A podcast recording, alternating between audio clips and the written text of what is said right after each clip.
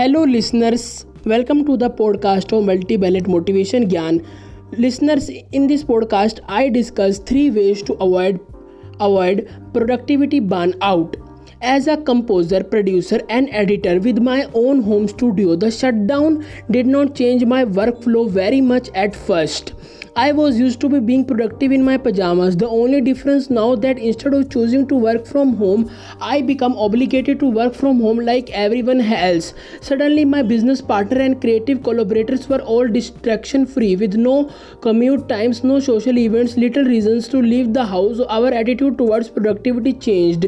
As week turned out into months, the landscape of our remote work encouraged an environment where people were expected to be non calls at all times, crank up their productive output, and meet even faster deadlines. Media com- consumptions skyrocketed and as someone who also work in post production i saw how the demand put a huge strain on industry and its worker we are we are putting all nighters to keep up with demand but quarantine did something to my work ethic. My productivity became unmatched. As the weeks went on i found myself not only keeping up with the pace but also beating deadlines. I become an unstoppable force of productivity. Meanwhile though i was mentally exhausted. When the world started opening back up more jobs come in that expected me to keep up with the new piece i got my work done but i am ashamed to admit that i found myself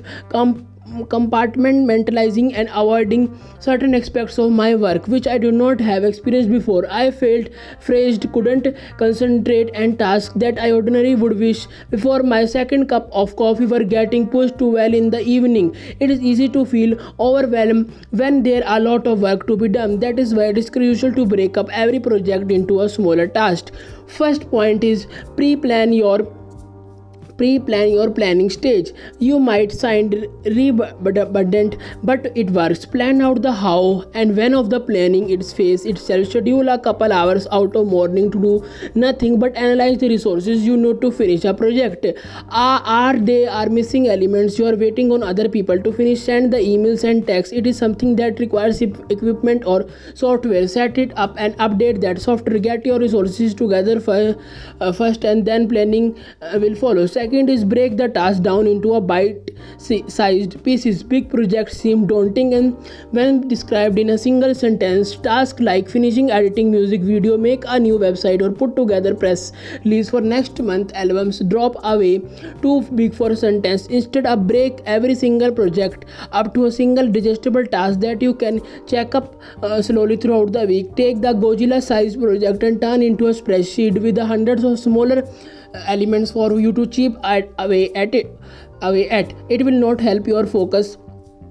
It will not help your with your focus but also you boost your confidence in knowing you are getting the job done. Third is considering outsourcing some of the work no matter what industry you are in you probably know something. Trying to get a foot in the door use is his or her hunger for experience to take your advantage by outsourcing some of the work you have on the plate. It, if it involves writing then find a freelancer with affordable rates it if it is design or editing find someone who st- just started his or her career to help you out even if a project requires overall expertise that only you can provide. There are definitely small parts that can be outsourced. Analyze those small parts and ask yourself which one would be you feel comfortable assigning to someone else? Friends these are the three ways friends these are the three ways to avoid productivity burnout. If you like the podcast share with the friends family and relatives. Thanks for listening. Subscribe my podcast share